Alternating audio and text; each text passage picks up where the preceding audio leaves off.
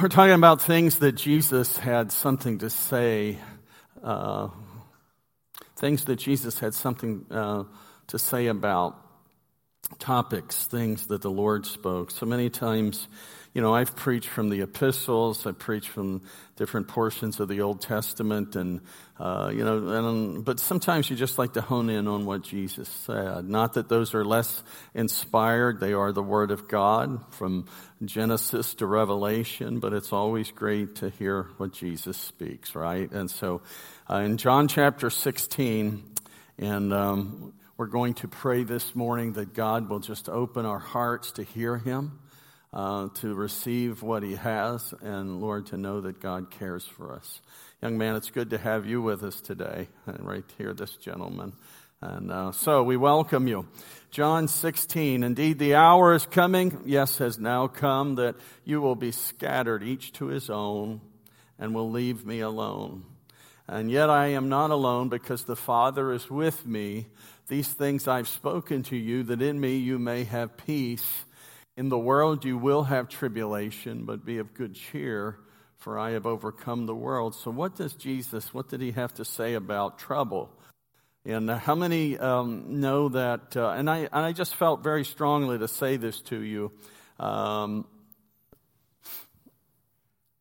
some, some of us are worried about the future that we cannot see and uh, the things that we, we just can't, we, that that are just out beyond our view.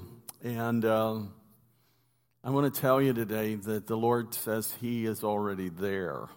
Okay, so you know that's something to keep in mind. The Lord is already there. He's already in the, in your future. He doesn't have to catch up to it. He's already there.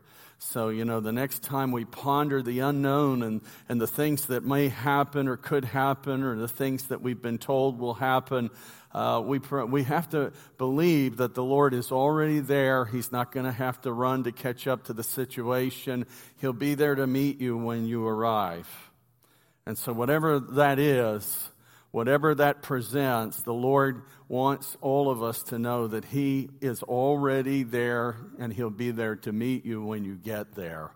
And so today I want to just uh, begin to talk about trouble. Some of that trouble just happens. You know, things in life happen to everybody. You know, um, there, you can think back through your life just some things that have happened that, uh, you know, I believe that God has a plan and I think God, I know God has a purpose in everything that happens.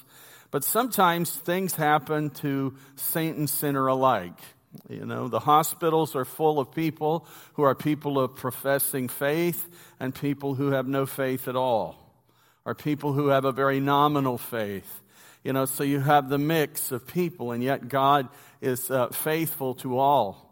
And um, you know, a little little um, quotation here: the strongest oak of the forest is not the one that is protected from the storm and hidden from the sun. It's the one that stands out in the open where it is compelled to struggle for its existence against the winds and rains and the scorching sun. And um, David Jeremiah, he had cited five reasons for uh, suffer uh, for adversity or problems that God um, uses adversity to accomplish. You know, number one, uh, problems bring great opportunities.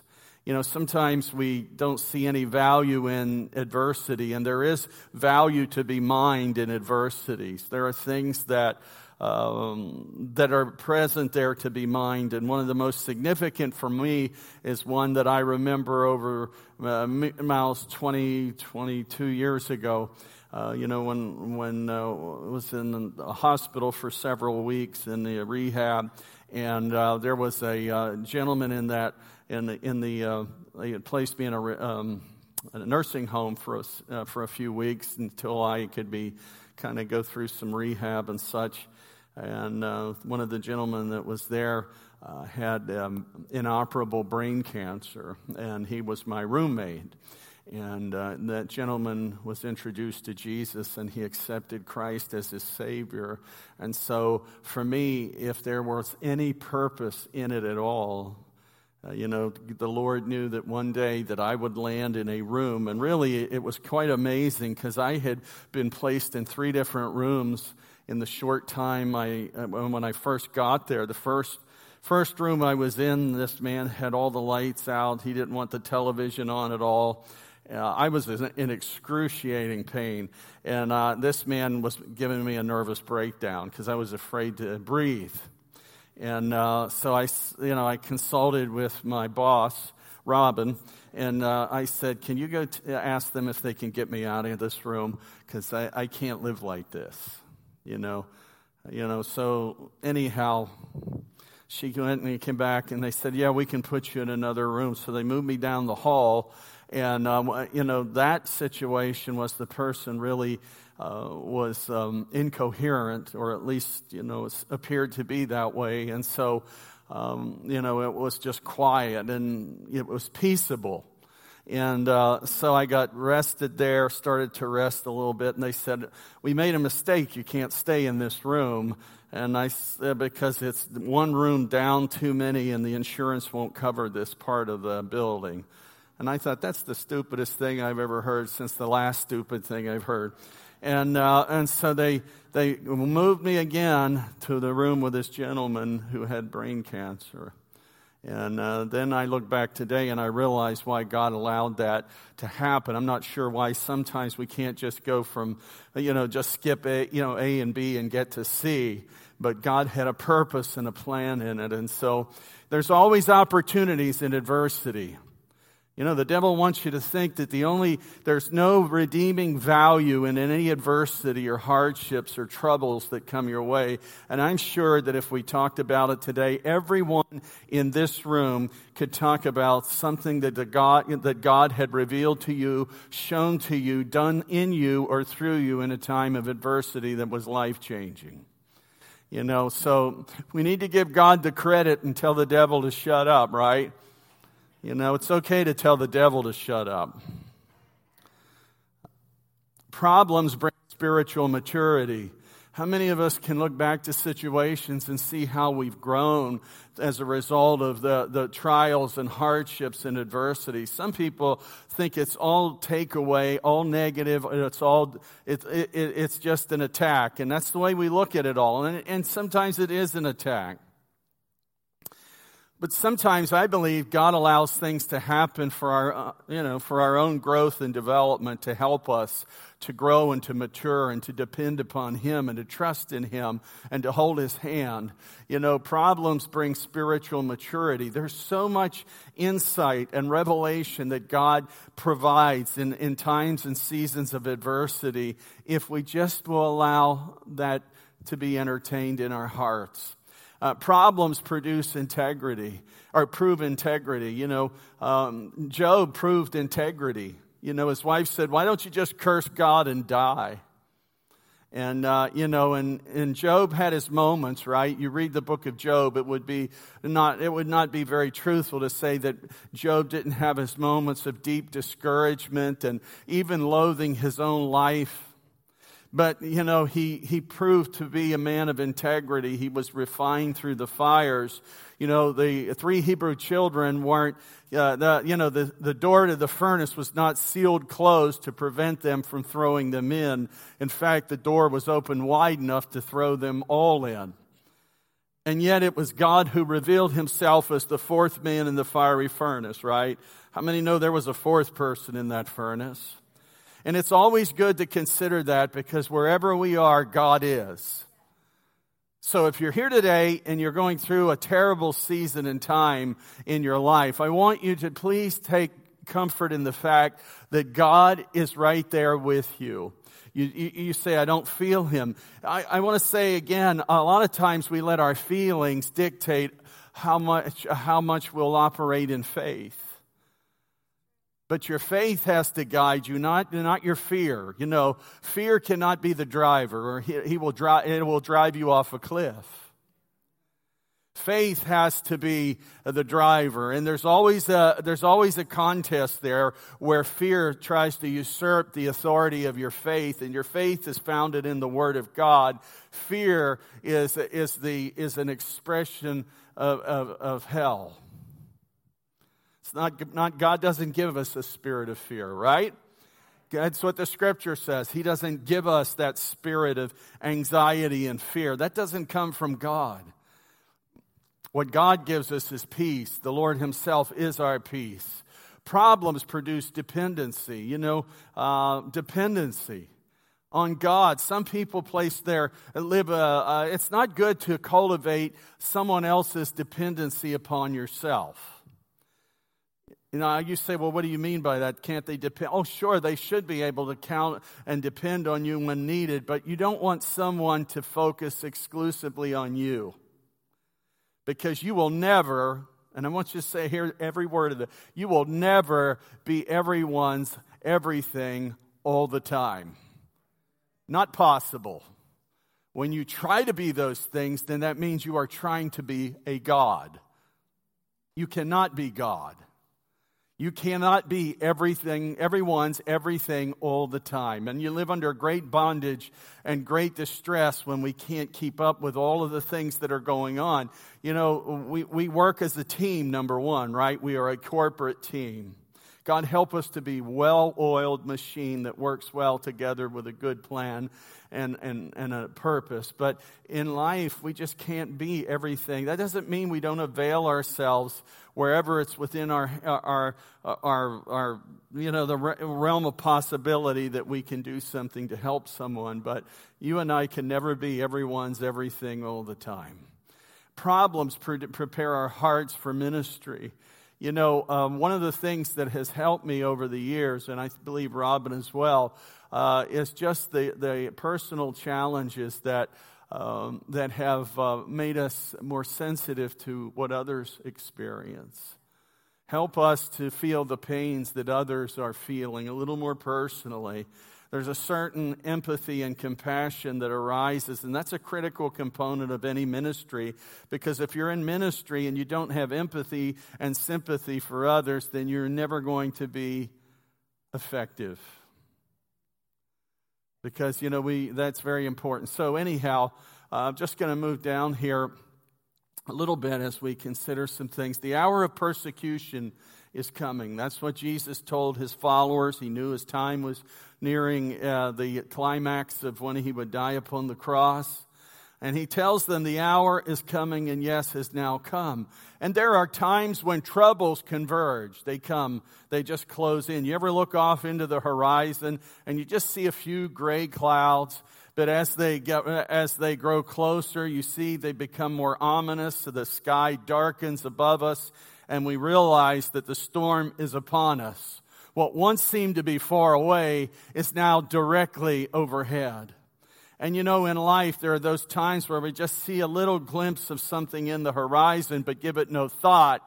And then at some point that, as that advances toward us, we realize that we are in a storm. And so maybe you're in a storm today, and uh, at one, you never imagined that it would be the way it is. And if this is speaking to you today, it's because God is speaking to you. That sometimes uh, there are things that develop in our lives that we could have never comprehended that, uh, what, that such would take place. Sometimes those few gray clouds on the horizon, when they draw near, they become so dark and so ominous. And then we see that the storm clouds thicken and the sky begins to rumble. Sometimes we don't see the trouble coming. Sometimes there's things that just happen in life that we don't anticipate. You know, and I've shared this too. Uh, 15 years old, I uh, went to a fair, and I was at a fair there, uh, just something they did every year, and uh, they dropped ping pong balls out of a helicopter above the crowd, and the, and the helicopter fell into the crowd. And uh, I had eight, eight uh, well, several of them were friends that were killed that day uh, right in front of me. I mean, it was just fell in a crowd of a few hundred people. And, and, uh, and I had just seen one friend walk past me, and we, we talked a little bit, and, and she moved on, and within a few moments, she was dead. And, uh, you know, I think about that today, and it serves to keep me um, uh, just sensitive to the fact that, you know, we shouldn't assume anything in life.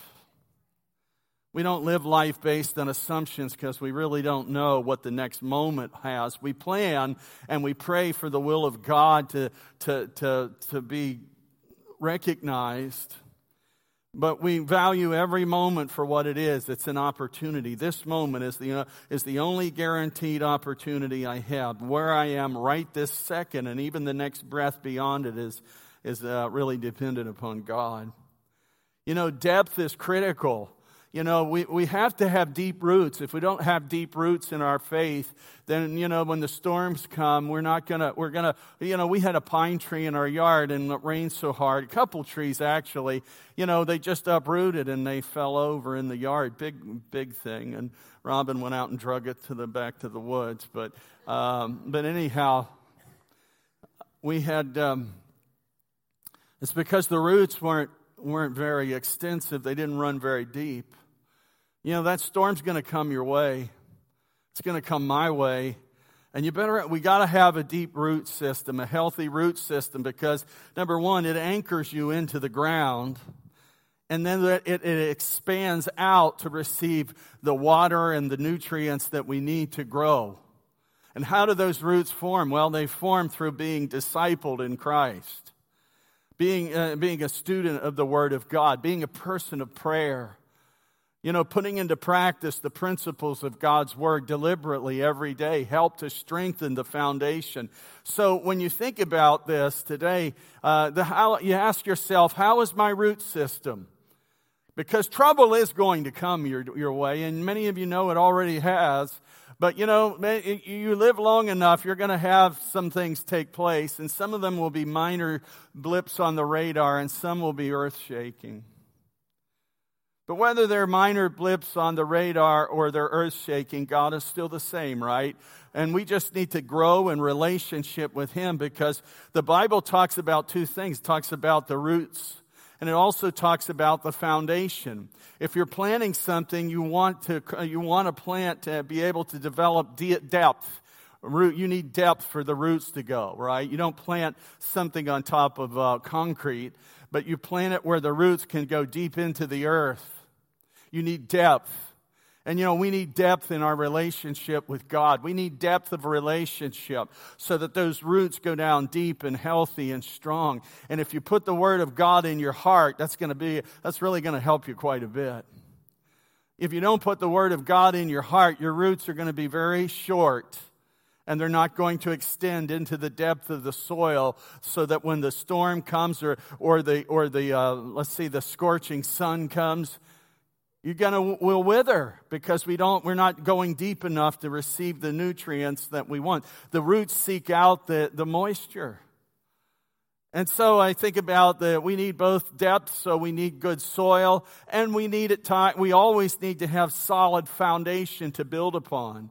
So if you're planting something you want depth. If you're building something you want a solid foundation that rock because that storm will come and it has come. How many of you have been in the storms? You know what I'm talking about. You've watched loved ones suffer and die. You've watched people you love go through some very hard places and it really impacted you personally. You've walked through some deep waters, so you know that your faith is central to how you act and react in life. Matthew 13, 20 says, But he who received the stone, uh, seed on the stony places, this is he who hears the word and immediately receives it with joy. Yet, because he has no root in himself, he endures only for a while.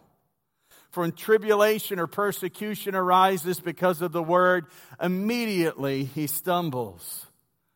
You know, there's that image uh, of, uh, of something that has been planted, and because it's planted in stony places, the roots never develop. And because of the lack of depth and the lack of the root development, when that when that when a difficulty comes, the church or the church or the Christian he begins to stumble and wither in the heat of it. And God doesn't want us to wither. He wants us to be fruitful. He wants us to be that tree planted by the streams of water that bear fruit in its season and its leaf never, leaves never wither.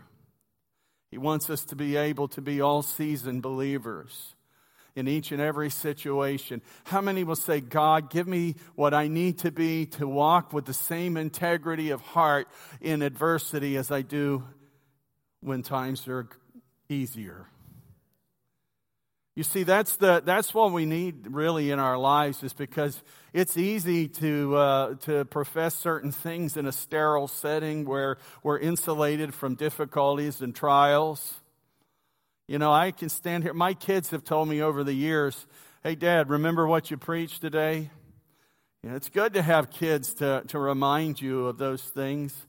Uh, and, uh, you know, it's good to be reminded of those things because it's not what you say in church. It's not just what you, how you express your faith in the Lord. And all of those things are critically important, but you've got to grow in your own personal relationship with the Lord because you're going to need those roots. You're going to need the nourishment.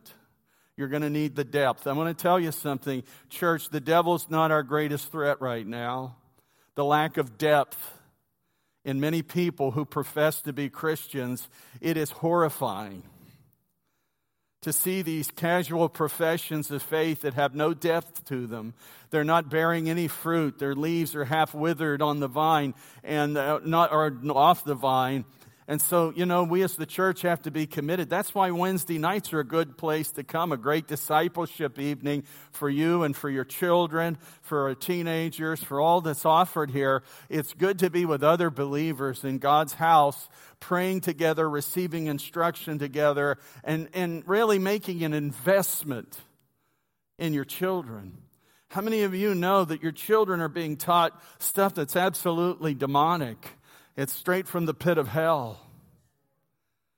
And the only way they're going to survive that and thrive in it is to have their root systems developed, to have the foundation upon which they build their life strengthened. And you know who's the, who's, um, uh, the very first person uh, who should be responsible for that? It's not me, it's you as the parents. You as the grandparents, you know, we all have a, the closer you are to it, you know, I don't, ex, I never, Robin and I never expected the schools or, or, or, or even the church, for understand how I say that, I expected a lot of the church, but I, I realized that the number one uh, a, a, person of respons- people of responsibility for the raising of our children and preparation of them for this life was us we guarded that responsibility jealously. You know, we were concerned about what people spoke into our children's lives, and we made sure that we didn't just tell them that's no good, don't listen. We told them what was good and apply yourself to that. Because the truth is always the best discerning of, of falsehood. And if you have truth in your heart, you are going to walk with discernment. People say, I want to have discernment. Well, here's how you, here's how you demonstrate that you truly desire or even possess discernment. You're a person of the Word of God. You're a person who's filled with the Holy Spirit. Because, you know, we can't live this life without the Word, and we can't live it without the Holy Spirit either. The, the importance of a strong root system, nourishment, stability, the health of the plant goes nowhere without a healthy root system. So when trouble comes, we got to have roots. We got to be down deep. We've got to be planted where we're not in, in, a manner where we're not going to fall over. We're not going to be, in, you know, destroyed.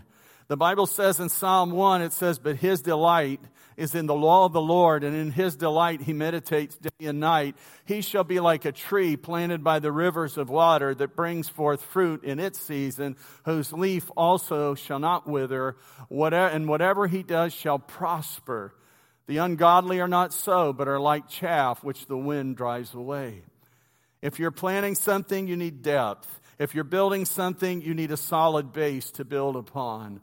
Depth is important and foundation is important. In Matthew 7, anyone who listens to my teachings and follows it is wise, like a person who builds a house on solid rock. The rain comes in torrents and the floodwaters rise and the winds beat against the house. It won't collapse because it is built on bedrock. But anyone who hears my teaching and doesn't obey it is foolish, like a person who builds a house on the sand. Jesus said trouble's coming, and he told them that the flock was going to be scattered. And um, I believe when persecution comes, it does at times divide and scatter, the, unfortunately, the sheep. But it, it doesn't always have to be unfortunate because when I read in Acts chapter 8, uh, 1 through 4, I see that there came a time of great persecution that arose upon the church, you know, all the church at Jerusalem. And God was doing something through this persecution because God wanted His church to be the church that received this promise. But you shall receive power after that the Holy Spirit has come upon you, and you shall be witnesses unto me in Jerusalem and in Judea and Samaria and to the uttermost parts of the earth. In order for them to be the witnesses of God in Judea and Samaria and to the uttermost parts of the earth, they had to move beyond Jerusalem. So I remember there was a time when I was a kid, I had a fast, I wasn't a pyromaniac or anything, but I, I, I just wanted to make a, a fire behind the house. So I went up in the, not a, like a forest fire, but I tried to make this little, little fire, uh, like camping out in my own little world. Um, and, uh, you know, and it, you know, I, I did something wrong. I, number one, I shouldn't have shouldn't have done it, but the second I didn't do it right. So it started, some leaves started burning beyond my little ring. And uh, I remember just having, just being so horrified at the moment when it took place that uh, I just started stomping all over it, stamping all over it. And, and uh, you know, one thing I noticed though, the more I stamped, the embers just went flying.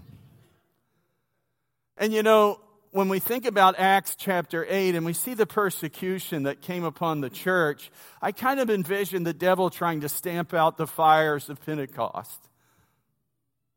And all he did was scatter the embers all over the place.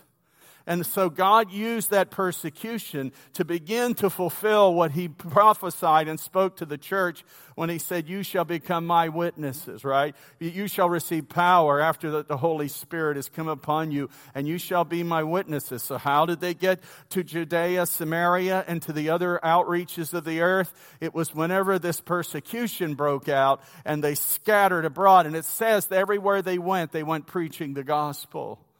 Wouldn't that be terrible? the church be persecuted, and all it did was uh, make uh, Christians more radical, out sharing the word of God everywhere they went, sharing the love of Jesus with those who've never known the grace of God. Well, you know, so um, long story short, they did get the fire out, and uh, and um, I, you know, I still like to do that, but I don't. I do it right now. Uh, I think. Uh, the church throughout its history has had times that it thrived in adversity and persecution. When trouble comes, it's not unusual for people to scatter. You can find out a lot about people when adversity hits. Those who are faithful will remain core, they'll remain connected because they're, they're invested. There's something deeper uh, than anything that could dislodge them. You see, there's something more powerful, there's a bond there. And so we see Jesus said trouble was coming, uh, that they were all going to forsake him, and yet he said, I'm not alone because the Father will be with me. And you know, sometimes we miss that point. Sometimes everybody disperses, and maybe they're not gone forever, but they're not there at the moment you think you need someone. And we're, we're dialing the number, we're getting on the phone, we have to talk to someone, can't get through to somebody. And I think sometimes God allows that too because we need to recognize Him. We need to call upon Him. Come on, how many know the 911 that we need to be most familiar with is, is Jesus? To call upon God in Jesus' name in those times of adversity and hardship, because sometimes, you know, we, we want someone else to soothe our anxiety and our fear, to reassure us, and God says, No, you're going to talk to me. Come on, church those times of prayer, you say, well, we need people. Yeah, we need people, but we don't need them all the time. You know what I mean? That sounded bad. What I mean by that is, let me dig the hole a little deeper, is that, you know, uh, there's sometimes when we just walk with God, and that's okay. Sometimes we, you know, we do need people. We do need uh, people to come along, to pray with, to encourage us, that we can encourage them, that we, we're better together that way. Yes, but there are times when in your own walk with God, God says, No, I want this intimate time with you. You know, I shared this, uh, I've shared this many times. Years ago, uh, you know, we, we had had a man in the church that had been there for years and before I came, long before I came. And um, over those years, he had molested children. Uh, and that became a, a real issue and a, and a, real problem, as it, you can imagine, uh, for the families that were impacted and affected and such. And, you know, as, uh, as angry as it made me, I had, to, I had to be a pastor to people, you know to be concerned, to take the right steps, to do the things that are, and to reassure people that we were doing all that we could do. But I couldn't be maniacal and run around ranting and raving. You hear, hear what I'm saying? I couldn't be the Rambo standing behind the pulpit saying, I'm going to, eliminate, I'm going to eliminate him. That was, uh, that was uh, what's his name? Arnold Schwarzenegger. But uh, I will. But anyhow, that wasn't my role. That's not, that's not my role. My role is to do the right thing for all parties that were affected and to provide for the well being of that church body and to, to seek the recourses that are, that are needed and to be transparent with those investigating this. And, um, but somebody, you know, was so stirred and angry, and I understand, I, under, I do understand the, the, the rage and the anger, but I couldn't be that angry person. I couldn't be that person who raged against the individual publicly in front of people because, you know, uh, it had to be dealt with. And in fact, he told me in person, uh, he said, you know, after it had happened and I had met with him, he said, listen, he said, the Lord called me to children's ministries. I'm never going to stop. And I said, well, you are going to stop here. You will never serve in any regard with or close to children here again. It's over. And he said, Well, that's okay. I'll go to another church. Isn't that what everybody does when you don't give them the answer they want? I said, Well, you can go, but make sure, just be rested assured I'll uh, be in touch with them. But you know, the thing was, somebody uh, was so worked up and they really worked people into a lather, even worse than what it was. And somehow, I don't know whether they thought this was complimentary to me or whatever it was, but the, the person was going around the church telling people that I said that I was going to hang this person by his privates. I got to tell you, uh, I never, never said that. Never said that only to you. No, I'm just kidding. But uh, I never said that. Because as angry as I, I was, and I had a responsibility to lead with competence and with measured response publicly and among others. So I never commented to anybody about what was happening there. And I never said it. And it made me so angry because then people were wondering did he really say that? You know, did he really say that? And, you know, uh, I can tell you, I, over, my, over my time in ministry, there's a few times when I had to remove my foot from my mouth. That was not one of them. Nor would I say that to some woman in the church. So, anyhow, I called the presbyter and I said, Listen, I'm, I'm really angry about this. And uh, I said, I just want to let you know what's happening. And I need to, I need to, to unfortunately, I feel like I need to address this and, uh, and I said, So, uh, what, what, what would you recommend that I do?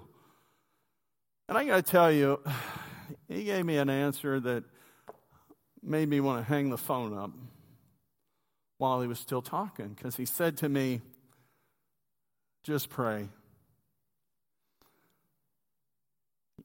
I got to tell you, your response might have been mine at that moment. It was just silence because I thought, well, I want, I want to set this straight. And he said, No, just pray about it.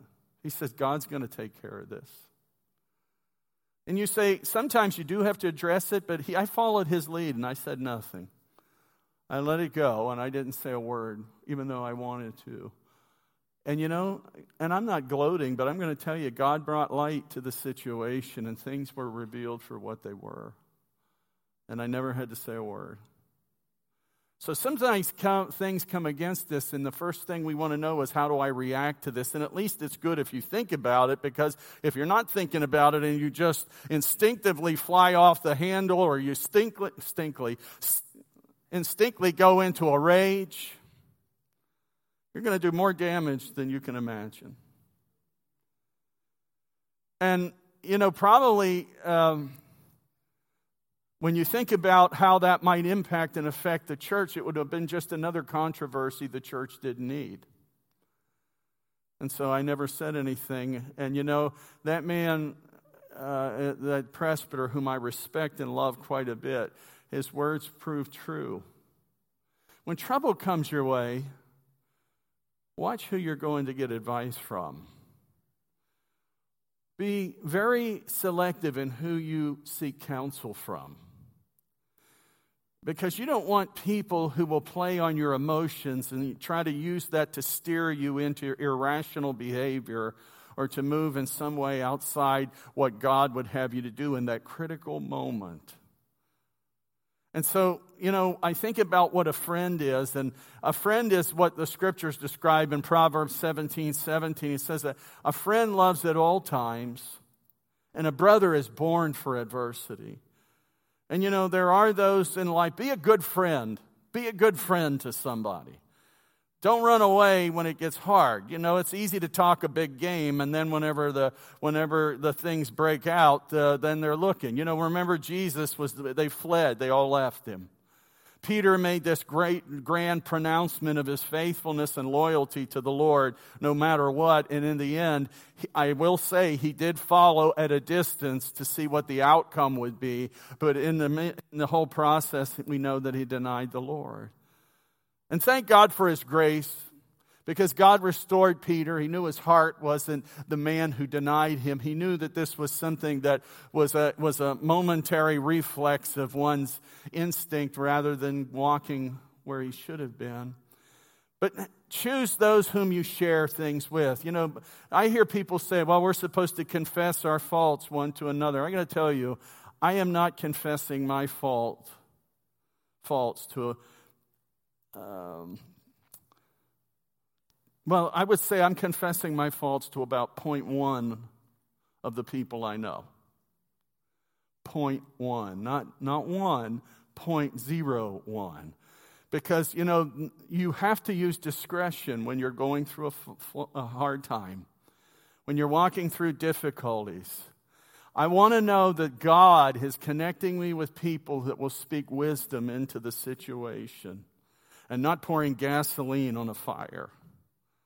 Be the kind of friend that can be a counselor to someone and you can stay centered and true to the scriptures without instigating a fire.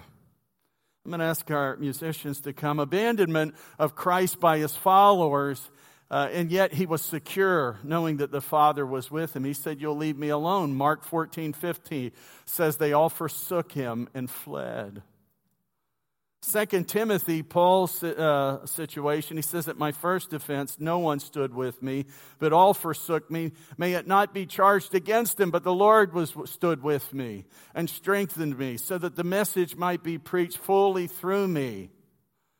Somewhere, the devil seeks to convince us that when we're walking through adversities and challenges, that we by no means can serve God's purpose at, a high, at the highest level and that's not true. We can serve God at the level that God has called us to serve Him because He will be with us and He's not stricken by our circumstances. He's not rendered weak and afflicted. And you know, as you and I sit here today and we think about that, and you know, I, I want to say this I, I trust ever, I do, I don't look out here and see anybody that I distrust. I would share a lot of things, but there's those things that I know that sometimes my gravity will pull me toward people that will tell me what I want to hear. And that's not always the most helpful place to go. Come on, church. And so sometimes you have to find those who will just simply tell you as a friend in truth the things that will help you to navigate hard times. It says, But the Lord stood with me and strengthened me so that the message might be preached fully through me. See, he wasn't, what, what others did did not, did not reduce what God was going to do through Paul. And what others do or whatever happens in our lives, it need not reduce the impact of the life that God has called us to live. He says, But the Lord stood with me and strengthened me so that the message might be preached fully through me and that all the Gentiles might hear. I like this. He says, Also, I was delivered out of the mouth of the lion, and the Lord will deliver me from every evil work and preserve me for his heavenly kingdom. To him be glory and honor forever. How many will, will, will pray that today? Will you, will you mind saying that out loud with me? Because it's always good to say some, to speak words that you don't have to worry about them being proven false later. It says, And the Lord will deliver me from every evil work and preserve me for his heavenly kingdom. To him be glory forever and ever. Amen. Would you stand with me? Jesus prepares his sheep. He's preparing us. You know, we're, we're going to, I believe, incur some of the greatest adversities we've ever seen. But you know something? I, I hope that we are prepared and trained in God's word and walking closely with Him so that when it does happen, that we will be a light to those who aren't navigating it well that by the grace of God we are able to be strong. Jesus said to his disciples, And you shall be hated by uh, all for my name's sake, but he who endures to the end shall be saved. Psalm 34 19 Many are the afflictions of the righteous, but the Lord delivers him out of them all. The Word of God is relevant and current. The Word of God rewrites our past, it authors a beautiful future. We must remember that even with our natural consequences, the natural consequences of our actions that accompany the deeds of the past, forgiveness erases the record before God. Penalties in the natural may need to be paid, but in God's eyes, you are clean and made a child of God. Nothing on the record. The Lord seeks to prepare us for death. People say that uh, I will make a deathbed confession of faith just so I can be sure to get in. I want to tell you, there are many people who have planned to do that and never did. If one is planning to take a vacation of a lifetime, he or she plans well and well ahead, studies up on things. Why should we spend more time planning our vacation than for our eternal destination? Hear Jesus speak. He says, I have spoken to you. I'm going to ask just as we, we just cite just a couple things here. I'm going to ask if there are those here today are saying that, you know, hell has unleashed itself in my life, and my circumstances are beyond anything that I ever thought I would face. I come here to get today in church, and I, I, I certainly had expectations that uh, some, that I would come and be with other people. There would be singing and there would be preaching, but uh, honestly, I need something well, well beyond anything that I've set my focus on, and that is I need God. I need God. I'm up against things that I can't really emotionally handle right now. I've got unknown things. There's financial concerns that maybe you have today that are just weighing on you to the point where it is grieving your spirit and it's causing you to become ill. There can be a lot of things that are closing in today. And God wants you to have the knowledge that He is with you today and He is going to be in the future. And how many of you today would just say, I'll take a few steps because I, I believe maybe I just need to, to do that so that I can physically put into practice what I'm trying to align myself with according to God's Word? But today, I, I, I need, to, I need the assurances, the reassurances. I need to, to know that God has not forsaken me, He has not forgotten about me. And I'm telling you, this, this little altar call is really an extension of such. If you've been praying that God can make known to you that your situation is in His hand, I'm telling you this today because He wants you to know that. You are not going to be destroyed. You're not going to be uh, devoured. And God wants to send you away with something fresh and new and powerful an insight, an encouragement, a, a reassurance that uh, He's never, ever going to leave you. He's never going to forsake you. I'm going to invite you to come. You know, some, we've got to break through our fear of what others might think. They don't, you know, uh, I just want to invite you. I want to pray with you, and I'm going to ask the, if, if the others, uh, the leaders here, would be willing to just step up. We're going to pray for you. Uh, if you want to stand on behalf of someone, that's great too. You can come and, and, and stand uh, as an act of intercession on behalf of someone who's going through some very troubled waters, very hard place. God's saying, Jesus is your peace today.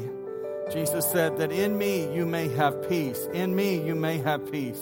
I want to invite you, please. This is a time, you know, there, there, there, this is a time where we step forward and we say, you know, uh, I, I just, uh, I, I, I'm going to cast off anything that would just uh, limit my total immersion in, in God's solution, in God's deliverance. And I don't want to be a victim. I don't want to walk around pitying myself. I want Jesus to be my peace today. When trouble comes, and it will come, and maybe it's here for you today, the Bible says, For I am persuaded that he is able to keep that which I've committed unto him against that day. For Romans 8, he says, For I am persuaded that neither death, nor life, nor angels, nor principalities, nor powers, nor things present, nor things to come, nor height, nor depth, nor any other created thing shall be able to separate us from the love of God. God doesn't want you to worry. God doesn't want you to worry today. He doesn't want you to be consumed by anxiety. If you're having anxiety, you're having stre- you're having issues of panic and stress and anxiety that are just robbing and ruling over your, your mindset and your focus. I just want to invite you to come. This isn't to acknowledge personal shame. This is to, uh, to just come forward and say, I'm not taking any more of the devil's garbage. I want God to do in me what only God can do. Thank you for listening. You can find us online at bethelag.com or on Facebook at Bethel Assembly of God, Littlestown, Pennsylvania. Our services are also live streamed every Sunday on our YouTube channel, Bethel AG, Littlestown, Pennsylvania.